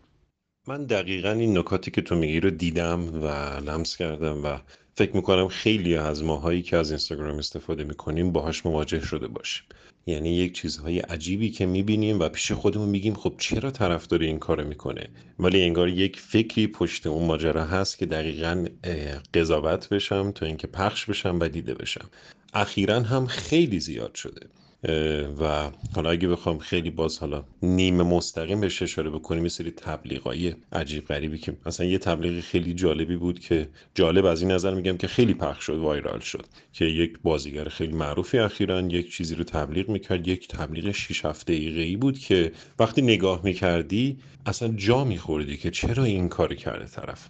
ولی دقیقا اون مجموعه ای که پشت ماجرا بوده دنبال همچین قضیه ای بوده و خیلی درست اشاره کردیم. ممنونم بابت این قضیه. فکر کنم باید یه بخشی توی تبلیغات دیجیتال باز کنیم به اسم judge advertising. این خیلی الان توی ایران داره استفاده میشه. خیلی هم جواب می‌گیرن. دقیقا همین توضیحی که تو دادی محمد. حالا یه چیز دیگه که واسه من مطرحه اونم این که تو در یک بازی در یک فضای فعالیت می‌کردی و تصمیم گرفتی که از اون فضا دور بشی و من می‌بینم که اخیرا به صورت تخصصی بازم به گفت به, به زم گفته خودت به دلیل تخصصی که خودت داری و رشته تحصیلی که داری در مورد تاریخ داری در از تولید محتوا می‌کنی. یه دو سه تا سوال دارم لابلای همین سوال. و اونم اینه که از وقتی که یه همچین تصمیم گرفتی آیا ریزش مخاطب داشتی یا نه؟ یعنی از زمانی که از اون فضایی که خب خیلی public تر شاید نسبت به هر چیزی reaction نشون می‌دادی وارد یک فضای یه ذره تخصصی تری شدی که داری در مورد تاریخ و به طور ویژه تاریخ انگلستان تولید محتوا می‌کنی. آیا منجر به این شد که خب خیلی از follower های تو ریزش داشته باشن یا نه؟ و اونم سوال بعدی این که به نظر تو آدم هایی که تبلیغ می‌کنن تو اینستاگرام به هر نحوی حالا خوب یا بد اصلا. به نظر تو خیلی بهتر که آدم ها با توجه به فیلد تخصصی خودشون تبلیغ بکنن یا اینکه نه هر تبلیغی گیرشون میاد صرفا به دلیل درآمدی که ممکنه براشون داشته باشه دست به تبلیغ بزنن و خلاصه درآمدزایی بکنن واسه خودش. و اینکه آیا به نظر تو باز بهتره که تبلیغ ها یک فرمت مشخصی داشته باشه یا اینکه نه هر چی اومد بدم و با هر سبک و سیاقی و گرافیکی و طراحی و این چیزه که من فقط پولام بگیرم برای پی کارش. به نظر تو کدوم روش بهتره؟ آیا مدون باشه و منظم باشه بهتره؟ یا اینکه نه فقط یک نگاه اقتصادی به این قضیه داشته باشیم؟ چون که من خودم دیدم خیلی از آدم ها دارن حداقل اگر تبلیغ می‌کنن وقت می‌ذارن برای این کار و یک طراحی مشخصی یک سیستم مشخصی رو صورت میدن خب خیلی هم نه. هر تبلیغی با هر سبک و سیاقی براشون ارسال میشه رو می‌ذارن و خب فقط پولشون رو می‌گیرن و میرن دنبال زندگیشون. من وقتی شروع کردم به صورت تخصصی تر کار کردن می‌تونم بگم ریزش وحشتناک داشتم. که این ریزشه می‌تونم بگم کماکان هم ادامه داره اما خب اون اهمیت خودش رو از دست داده ریزش follower به خاطر اینکه اهمیت محتوایی من خیلی برام بیشتره. ولی خیلی ریزش داشته خیلی interaction ام نسبتا کمتر شده بود اما خب با استمرارش انگار که یک سری مخاطب ثابت پیدا می‌کنی که تو رو در کنار تخصصی که الان داری میپذیرن و یا حتی سری follower های جدیدی که با توجه به میزان share کردن محتوا به پیج جوین میشن اونا هم اضافه میشن. در مورد تبلیغات من همیشه جز کسانی بودم که خودم هم اگر تبلیغی دستم بوده دوست داشتم که به کسانی بدم که به تم اون تبلیغ نزدیکن. کسایی که حوزه کاریشون نزدیک به اون تبلیغ تم زندگیشون نزدیک به اون تبلیغه اما در مورد چگونگی فرمت تبلیغ نمی‌تونم بگم که چی بهتره. چون می‌تونم بگم خیلیا اصلا یه سری مخاطبای پیجای مختلف هستن به فرمت نگاه نمی‌کنه. میگه این هرچی تبلیغ کنه من تپ می‌کنم. میرم ببینم چیه. اما در مورد یه پیج دیگه وسواس نشون میده. میگه من از این انتظار دارم که تبلیغش رو خیلی مرتب و منظم توی یک روز مشخص در هفته داشته باشه. ببینم چی گفته. یا یه سری آدم دیگه هستن که میگن بابا تبلیغه رد می‌کنن. یعنی همش بستگی به این داره که اون کسی که داره کار تبلیغ رو انجام میده چه وجهه ای از خودش توی ذهن مخاطبانش داره. این خودش خیلی مهمه. و البته که وقتی تبلیغ خیلی درست حسابیه وقتی طرف خودش هم از محصولات استفاده می‌کنه محتوای اصولی تولید می‌کنه باعث میشه که مخاطب بهش اعتماد داشته باشه و هر چیزی که این آدم تبلیغ می‌کنه رو بره حتی شده به قیمت اینکه یه نگاه به page بندازه و بازدید اون page ی که مورد تبلیغ قرار گرفته رو ببره بالا و باعث بشه که تبلیغ مسمر ثمر باشه. یه چیزی که از این فضای ذره خارج بشیم واسه من سوال بوده و اونم به خاطر اینه که خب زیاد دیدم تو اینستاگرام. و باز هم از تو می‌خوام بپرسم چون نظر تو برای من تخصصی تره و برای مخاطبین ما هم بهتره. یک چیزی اخیرا شاید باب شده باشه منظور از اخیرا شاید بیش از یک سال باشه یا دو سه سال. اونم در خصوص موضوع امنیت پیج. من فکر می‌کنم اگر آدم ها آدم هایی که به صورت علم یه ذره مناسبی در خصوص دنیای فضای دیجیتال داشته باشن این موضوع رو متوجه بشن که خب اصلا یه چیزی به عنوان امنیت page اینکه توسط یک فردی به خود امنیت page شما تضمین بشه کلا یک موضوع خیلی عجیب غریب و راحت بگم مسخر است. به خاطر که خود اینستاگرام و کلی پلتفرم هایی که به عنوان شبکه مجازی در نظر گرفته میشه این بحث امنیت رو در اختیار خود کاربر گذاشتن که خیلی ساده با یک مقدار مطالعه و دونستن فضای اصلی اون بحث setting و نیازهای تنظیمات اولیه می‌تونی متوجه بشی که اصلا نیاز به همچین موضوعی نیست. شما یک فردی رو بگیری برای بحث امنیت page. آیا تو با این دست افراد هم برخورد داشتی و می‌دونی که اصلا رو چه حساب و کتابی یهو این فضا باب شد که یه سری آدم ها اومدن گفتن ما برای امنیت page شما فعالیت می‌کنیم و خب خیلی ها هم جالب آدم می‌بینی بعضی از سلبریتی های خیلی معروف و خب یه سری از آدم های اینفلوئنسر یا Instagrammer یا هر چی اسمشون بذاریم معروف هم از افرادی به عنوان کسایی که امنیت پیجشون رو تضمین می‌کنن استفاده می‌کنن و توی بیوگرافیشون هم نوشتن security by فلان. تو با این آدم ها ارتباطی داشتی و آیا اصلا باشون صحبت کردی تا حالا؟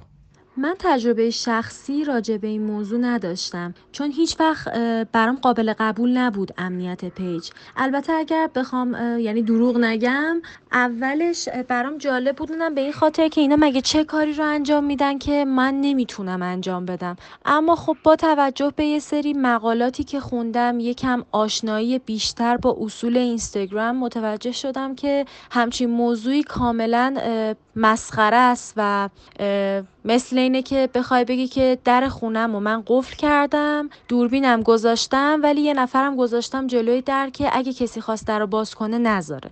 به همین دلیل خیلی موضوع ساده ایه اما از طرفی تجربه به من ثابت کرده که بدیهی ترین موضوع هایی که هر کسی در حوزه تخصصی خودش اصلا ضرورتی برای توضیحش نمی‌بینه برای خیلی از ها علامت سواله. سواله و همین باعث میشه که عرصه باز بشه برای حتی یک سری کارهایی که ضرورتی برای انجامشون وجود نداره. یعنی بخوام واضح تر بگم امنیت پیج شاید اولش خیلی کلمه قلمبه سلمبه به نظر بیاد. اما یه خوندن در موردش خیلی راحت می‌تونه ثابت کنه که اپلیکیشنی به قدرتمندی اینستاگرام و یا هر اپلیکیشن دیگه ای میزان امنیتی رو برای خودش تعریف می‌کنه که کاربرانش با خیال راحت بتونن ازش استفاده بکنن.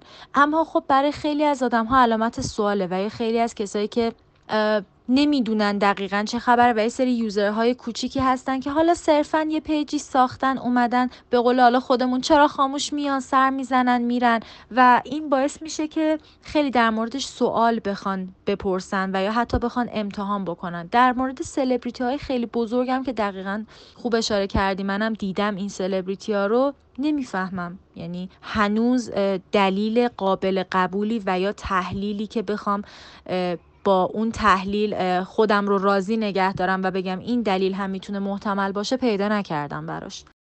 خب من ممنونم ازت. من می‌خوام این سوال رو از نسرین هم بپرسم به عنوان کسی که خب کارشناس شبکه های مجازی است و سالها توی این زمینه فعالیت کرده. نظر تو در مورد این موضوع بحث امنیت پیج و افرادی که در این زمینه فعالیت می‌کنن و آدم هایی که استفاده می‌کنن از این افراد چیه؟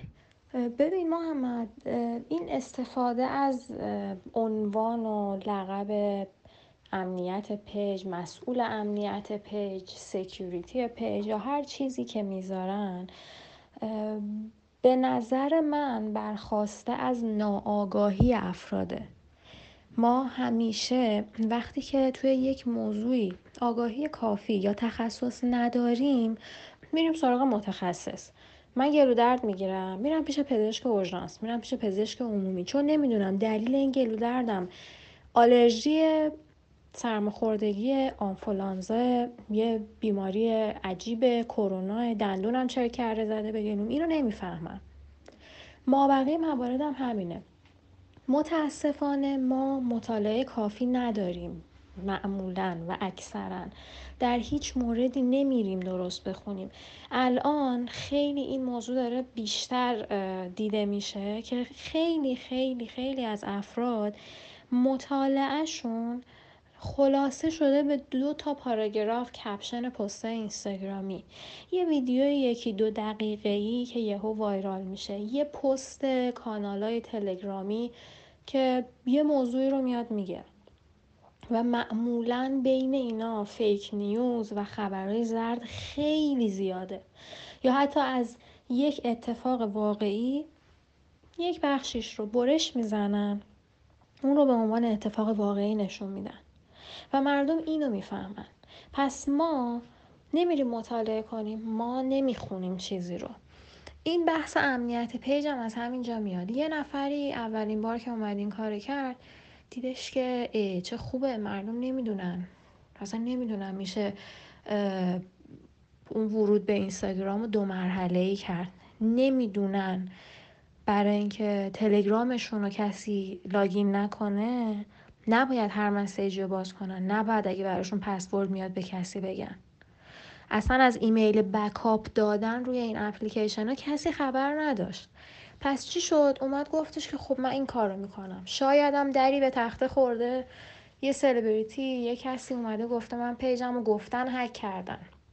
در صورتی که ممکنه سوتی خودش بوده باشه که ایمیل یا تلفن backup نداده یا مراقب نبوده که ایمیلش رو کسی login نکنه. یا هزار تا دلیل. اومده این کار کرده دیده که طرف چقدر سورپرایز شده خب پول زیادم ازش گرفته. و این رو باب کرده. این خیلی خیلی چیز عجیبه ولی ریشه توی رفتارهای اجتماعی ما داره. مثلا یه مثال دیگه برات بزنم. ببین ما بعضی وقتا توی اینستاگرام action block میشیم. نمی‌تونیم نه پستی رو لایک کنیم نه کامنتی send کنیم نه پستی بذاریم نه استوری بذاریم. همه چی فقط می‌تونیم ببینیم. action block میشیم و هی که بریم بزنیم که لایک کنیم دوباره این بیاد بگه. نه اون مدت action block بودنمون طولانی تر میشه. حالا ماجرا چیه؟ ماجرا اینه که یه پروسه خیلی ساده است. اگر که شما action block شدی این کارو کن. اون کارو کن درست میشه. این سه تا دلیل رو ممکنه داشته باشه. من یه بار یه خاطره خیلی خوب از این ماجرا دارم. یه بار یه پستی گذاشتم روی اینستاگرامم که کلا این ماجرای action block رو گفتم. گفتم آقا ببینید اگر که action block میشین یکی از این سه تا دلیل رو داره. این مراحل رو پیش برین از action block در میایین. نری 50 تومن 100 تومن 500 تومن پول بدین به این و اون که از action block درتون بیاره. اینا رو خوندن مردم کامنت گذاشتن share کردن. بعد یکی اومدش توی دایرکت به من گفتش که شما می‌تونیم پیج من از action block درارین گفتم که ببین من اینجا نوشتم که اینجوریه. action block اگر هستی این کار بکن از action block در میای و اینکه اصلا نوشتم که پول الکی ندیم به این اون برای امنیت پیج. بعد این خیلی اصرار داشت که نه نه من یکی رو می‌خوام برای امنیت پیجم. خودم نمی‌تونم این کارو بکنم. من دو سه بار براش توضیح دادم دیدم که نه اصلا خیلی داره مقاومت می‌کنه در برابر اینکه درک کنه خودش می‌تونه این کارو بکنه. بعد من گفتم نه من همچین کاری نمی کنم گفتم انقدر پول میدم فلان.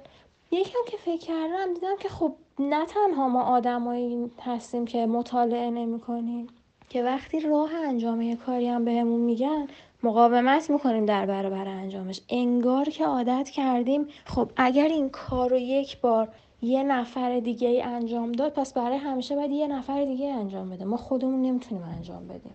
خلاصش این که توی این ماجرای امنیت پیج و action block و این داستان ها اگر که خود سایت اینستاگرام رو بخونین یا یه search ساده توی گوگل بکنین همه رو براتون میاره که باید چی کار بکنین. پس اصلا پول دادن به اینا عجیب و غریبه. خیلی عجیب و غریبه. حتی میشه یه قدم رفت عقبتر که اصلا نرسه به این search کردن. آقا وقتی که پیجت رو می‌سازی درست بساز شماره خودتو بده ایمیل خودتو بده اطلاعات backup خودتو بده همه چی دست خودت باشه. دیگه احتیاجی به این کارا نداری. اینم شده یکی از دکورای پرزرق و برق شبکه های اجتماعی. شده یه چیز لوکس یه چیز تجملگرایی که یه پیج از یه عددی follower اش میرن بالاتر یه دونه امنیت پیجم می‌زنه که آره این آدم امنیت پیج من تامین می‌کنه. اصلا به نظرم خیلی مسخره است خیلی مسخره است. دقیقا همون مثالی که کتایون زد. من در خونه رو قفل می‌کنم دوربین مدار بسته می‌ذارم این کار می‌کنم اون کار می‌کنم بعد یه نفرم می‌ذارم دم در که یه موقع کسی وارد نشه. دقیقا عین این کلید دارای اندرونی توی کاخهای قدیمی میشه که اجازه نمی‌دادن کسی بره توی اندرونی زنای شاهو دید بزنه. کتایون قبل از اینکه بریم سراغ یک موضوع دیگه و از این بحث امنیت پیج خارج بشیم ببین الان این سوالی که می‌خوام بپرسم ربط مستقیم به این نداره ولی تو همین حوزه است. این بحث امنیت پیج خب خیلی مسخره و عجیبه. ما هم مثلا اولین بار هر کدوممون شنیدیم خیلی تعجب کردیم. خیلی که مثلا ای مگه همچین کاری هم می‌کنن؟ مثلا طرف خودش نمی‌تونه setting رو باز کنه این کارا رو بکنه که رفته یه نفری آورده امنیت پیجش رو تامین کنه و این همه پول میده. از این اتفاقا توی شبکه های اجتماعی و فضای مجازی زیاد میافته. غیر از این بحث امنیت پیج موضوعی بوده تا حالا که بشنوی یا ببینی و همین جوری شاخ در بیاری که ای مگه همچین کاری هم می‌کنن؟ اصلا این چیز مسخره رو برا چی میرن انجام میدن؟ همچین چیزی بوده؟ باش برخورد داشتی؟ این رو به خاطر این ازت پرسیدم چون تو قطعا بیشتر از ما تو این فضا هستی و در جریان اتفاقات و تغییرات و اخبار جدیدش هستی. ببین بیشتر محتوای بعضی پیجا کتگوری بندیشون برام جالب بوده. که مثلا گفتم ای مگه کسی اصلا راجع به این موضوع عکس می‌ذاره؟ ای مگه اصلا همچین موضوعی انقدر طرفدار داره؟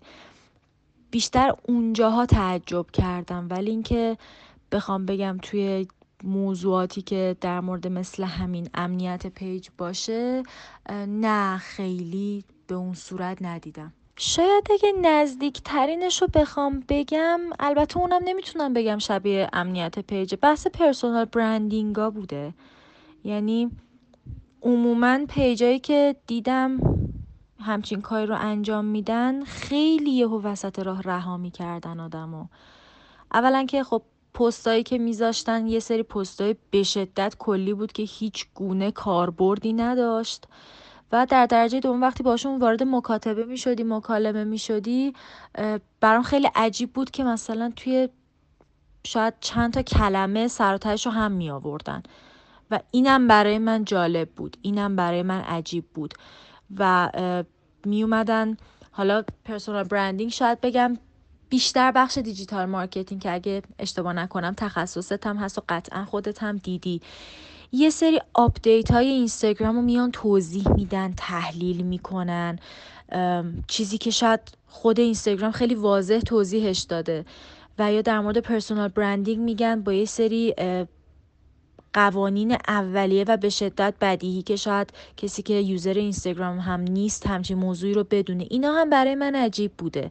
یعنی هیچ وقت کمکم نکرده. خودم وقتی کاری رو انجام دادم و تحلیلی از page خودم داشتم موفق تر بودم و اطلاعاتی که اینستاگرام هم ارائه داده با هر update برام کافی بوده. ولی غالبا نیمه های راه رها می‌کردن. حالا البته خیلی از پیجام به من کمک کردن. ولی خیلی برام عجیب بود. آره کتایون این بحث پرسونال برندینگ که واقعا زخمیش کردن. اصلا هر یه چیز عادیه توی بازار کار. مخصوصا اونایی که توی فضای مجازی میان دربارش صحبت می‌کنن یه چیزی مد میشه یهو یه چیزی trend میشه. یه مدت همه digital marketer بودن. قبلترش همه personal blogger بودن. و همینطوری اومد جلو الان همه marketer ن. جدیدا خیلی این تب personal branding و coaching زیاد شده داغ شده. و خیلی دارم یه چیزای کوچولویی می‌بینم من که یک کم دارن سمت توسعه فردی میان. حالا مثلا من خیلی ساله درباره موضوع توسعه فردی ورکشاپ های کوچیک این ور داشتم. مثلا همیشه میخوندم و خودم کار می‌کردم. اینا فکر می‌کنم موضوعی باشه که بعد از پرسونال برندینگ ترند بشه و دقیقا تو همین وضعیتی که تو میگی. یه نگاه سطحی یه کار کوچیک و ساده و ازش رد میشن. تبش که از بین میره رها می‌کنن. یعنی طرف فقط اومده که سوار یه موجی بشه. الان توی بحث پرسونال برندینگ یک چیزایی می‌بینیم که شاخ در میاریم. مثلا هفته پیش با یکی از دوستام داشتم صحبت می‌کردم. این کارش مشاوره توسعه کسب و کاره و واقعا اصلا توی بحثای استراتژی عالیه عالیه. اصلا حرف نداره. من هر جا به مشکل می‌خورم میرم سراغ این. و خب مثلا دیدیم که یه سری چیزای مسخره تو بحث personal branding آوردن توی برای personal branding فضای دیجیتالی.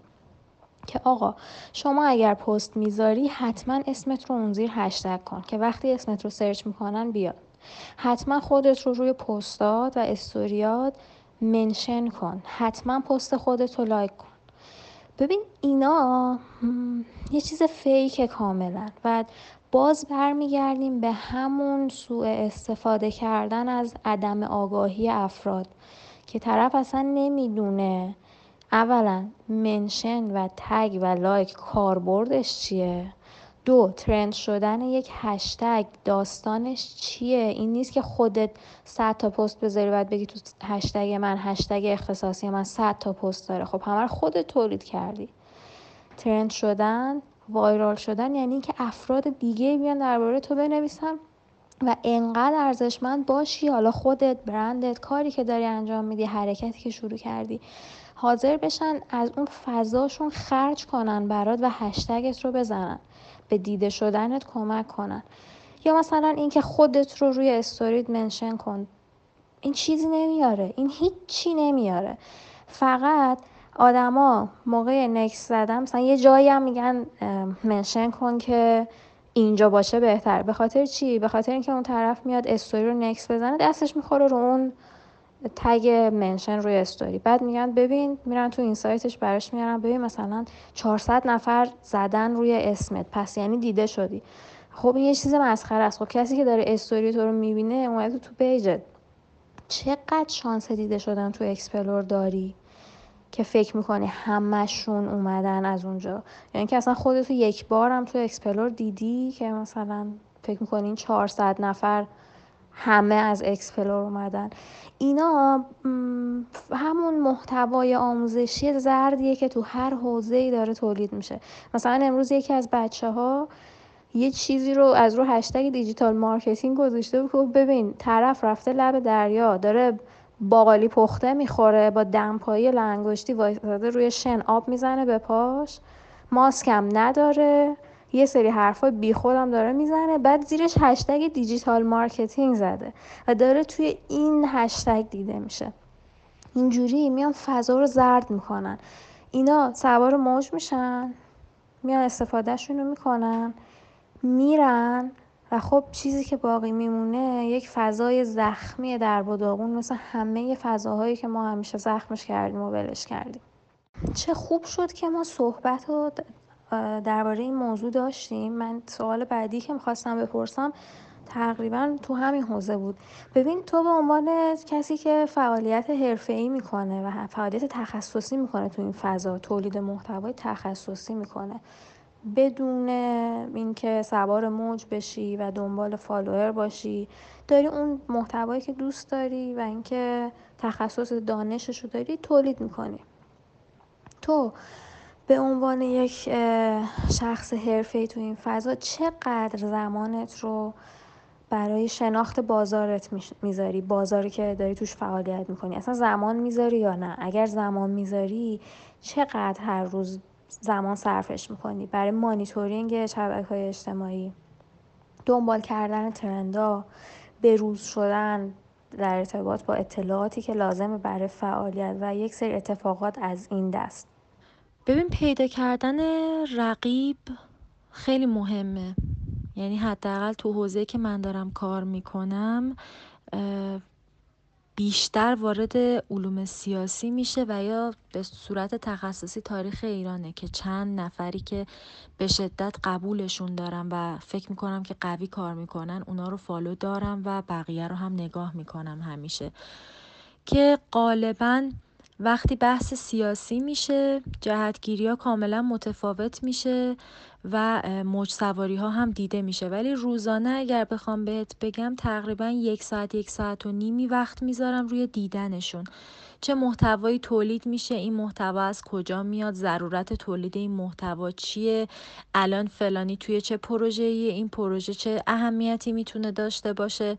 چون با اینکه هر همونقدر که فضا محدودتره همونقدر هم رقابتمون بیشتره به خاطر اینکه قشر خاصی از جامعه رو در بر می‌گیریم. یعنی من نمی‌تونم یه مخاطبی که میاد و یه بلاگر خاندار رو می‌بینه رو جذب خودم بکنم. به خاطر همین به همون میزان که باید ساده باشه محتوای من به همون میزان هم باید راضی بکنه اون قشری که علاقه بهش نشون میدن و. ولی عموما همه توی یه سطح هستیم مگر چند نفری که خب بنا به موقعیتی که دارن و بنا به یک سری شرایط خاصی که دارن می‌تونن خیلی گسترده تر حوزشون رو داشته باشن و به تب هم فالوورای بیشتری داشته باشن. چون یه ذره حرف زدن توی حوزه تاریخ چه ایران چه جهان دست و پای آدم رو میبنده و خیلی راحت نمیشه در موردش صحبت کرد. اصلا هیچ جا. حالا کشور خودمون که مشخصا منظورم نیست ولی هر جایی که باشی توی یک سری موضوعای خاصی بایستی حتما چهارچوب و قوانین مشخص خودتو داشته باشی. به همین دلیل گسترده شدن بی حد و حصرش امکان پذیر نیست و یا حتی اگر امکان پذیر باشه الان وقتش نیست. مرسی کتایون جون. پس اینطور که من فهمیدم تو مثل یه business با فعالیت توی اینستاگرام برخورد می‌کنی و اون بخش مانیتورینگ و تحقیقات بازار تو هم داری. ممنون از توضیحاتت. مرسی کاتوین مرسی نسرین بابت توضیحات خوبی که در این خصوص ارائه کردید. من فکر می‌کنم صحبت خیلی خوبی داشتیم و امیدوارم که مخاطبین ما هم این حس رو داشته باشن و سعی کردیم که توی این برنامه که با کتوین هم کلام شدیم به بخش دیگه ای از اتفاقات و ماجراها و پشت پرده هایی که وجود داره در دنیای شبکه های اجتماعی بپردازیم. من می‌خوام از کتایون به عنوان حالا سوال آخر بپرسم که اگر لابلای همه این حرفایی که با هم دیگه زدیم چیزی هست که ما فراموش کردیم و اون دوست داشت بهش اشاره بکنه و بگه و خیلی خوشحال میشیم که صحبت آخر کتوین رو در این خصوص بشنویم. در درجه اول مرسی از شما که منو دعوت کردین و تونستم صحبت بکنم و یه سری پستوهای اینستاگرام رو با هم دیگه مرور بکنیم. به عنوان حرف آخر خیلی دوست دارم بگم که اینستاگرام و یا هر فضای مجازی که حالا شاید بگم رهبرش اینستاگرامه خیلی در تو زندگی ما گره خوردن. نمیشه دورش انداخت. نمیشه ندیدش گرفت. نمیشه بهش گفت دنیای مجازی. پشت چش نازک کرد. ما عملا داریم باش زندگی می‌کنیم و با تمام خوبی ها و بدیاش جهان موازی کنار دنیای واقعی ماست. همونقدر پر از مشکل همونقدر دلچسب و همونقدر کمک کننده برای فرهنگسازی خیلی از مسائل. و تو این ده سالی که اینستاگرام بوده خیلی از کنش اجتماعی اتفاق افتاده خیلی از تابوها شکسته شده و خیلی آدما راحتتر تونستن دنیای مجازی که فیسبوک معرفی کرد رو جور دیگه ای بپذیرنش. همین. خیلی ممنون باز هم دوباره از شما و نسرین و من که خیلی از مصاحبت باتون لذت بردم.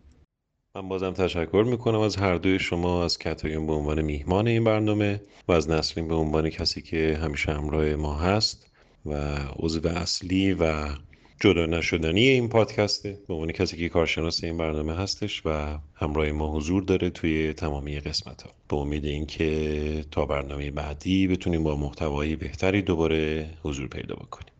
مرسی از تو نسرین مرسی از شما محمد جان.